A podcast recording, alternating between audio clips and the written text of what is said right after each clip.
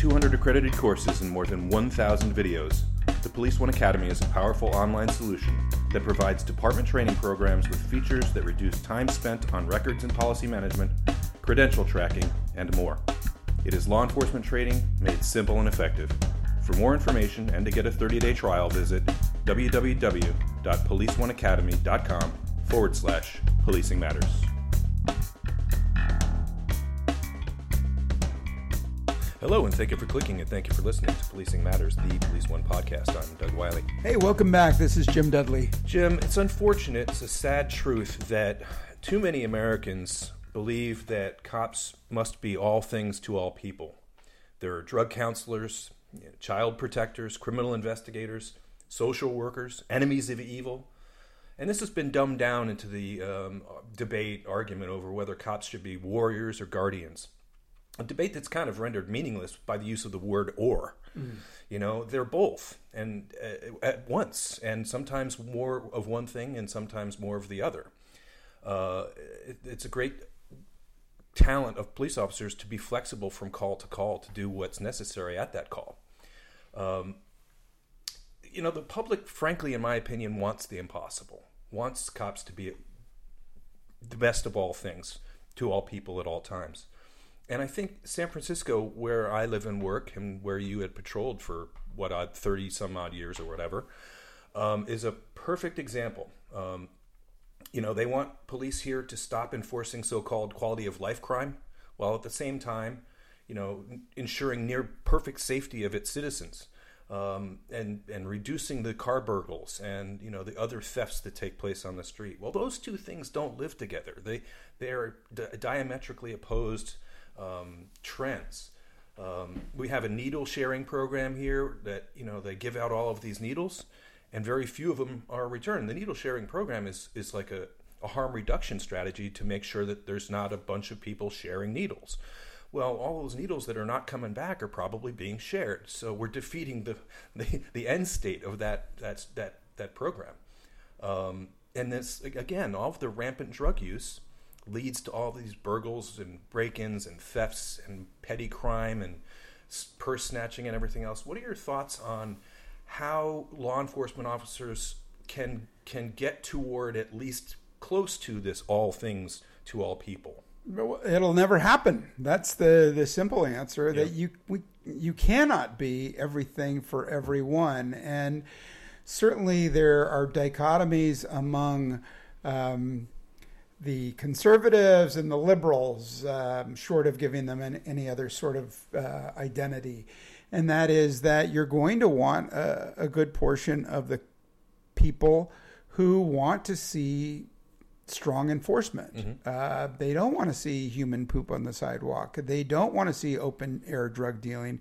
They don't want to see guys nodding off with a needle in their arms. But as you pointed out, harm reduction policies are here to stay. And and don't get me wrong, I I agree with the basic tenets of harm reduction policies in that um, some of the things like uh, needle exchanges um, do limit um, the spread of disease, communicable diseases, diseases shared by uh, used needles, dirty needles uh, to a point, but we don't have an exchange in no, San Francisco. We, we no. have a giveaway, yeah. and there's no penalty for not returning it.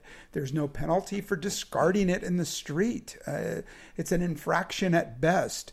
So at some point, um, I believe part of the problem is that it, there's a mixed message to cops there's a mixed message that we want this, but we're not going to give you the tools to do it. We want this, but we're not going to prosecute these crimes. Um, you'll see agencies, departments sued by individuals or groups that say, hey, you have to stop uh, arresting people for X violation that's on the books because the DA won't prosecute that's that has always been false. I believe the the adage that I've said several times on our program, and that is that hey, we only catch them, we don't cook them or clean them. Yeah. So if there's a law on the books, whether uh, you have a district attorney or a city attorney or a politician who uh, is ideologically opposed to X enforcement doesn't mean you don't make that arrest. You still make that arrest and you leave it on their desk to do whatever they see fit. And here in San Francisco, we have a new, very liberal uh, district attorney elect, and there's fear that uh, he's already said that gang injunctions will not be enforced. He's already said that quality of life uh, crimes will not be prosecuted, mm-hmm. on and on and on. So uh, I hate to say it, but we're we're at ground zero here in San Francisco. I, have been to so many trainings where San Francisco has been essentially the laughing stock as far as enforcement policies mm-hmm. go. Mm-hmm. And so, uh, you know, we just sort of suffer along and grin and bear it and, and know at some point the pendulum will change, the ship will change course. There, there will be some policy uh, shift in the future. Maybe not the foreseeable future. And maybe not here in San Francisco. Let's be perfectly frank. Well, I, I don't know. I, I'm still holding out hope that at some point the the uh, the vocal minority, or how do how do I say that? The the silent majority uh, does their voting and they're talking at the the polling place right now, this the the article in in Police One that we're talking about says that um, the the public wants everybody, the cops, to be the end all and everything for everyone.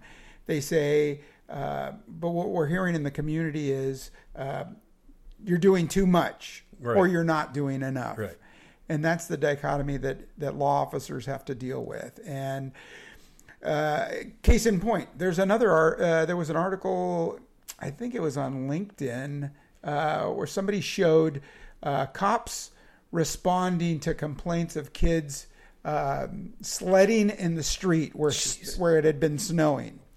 And I and I just out of curiosity, I clicked on the article and I read the criticism. This guy was saying, "Shame on these officers for not enforcing the law. These kids are going to get hurt. Uh, they were called there. They should have done something." And I was blown away, and and I had to comment. I rarely comment on those things, but I had to comment and say, "Hey, wait a second.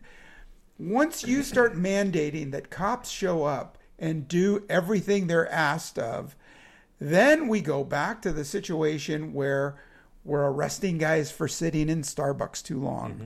or we're throwing people out, or arresting them for." Uh, being in a common area of a dormitory where they belong, or we're going to a barbecue and telling people they can't be there.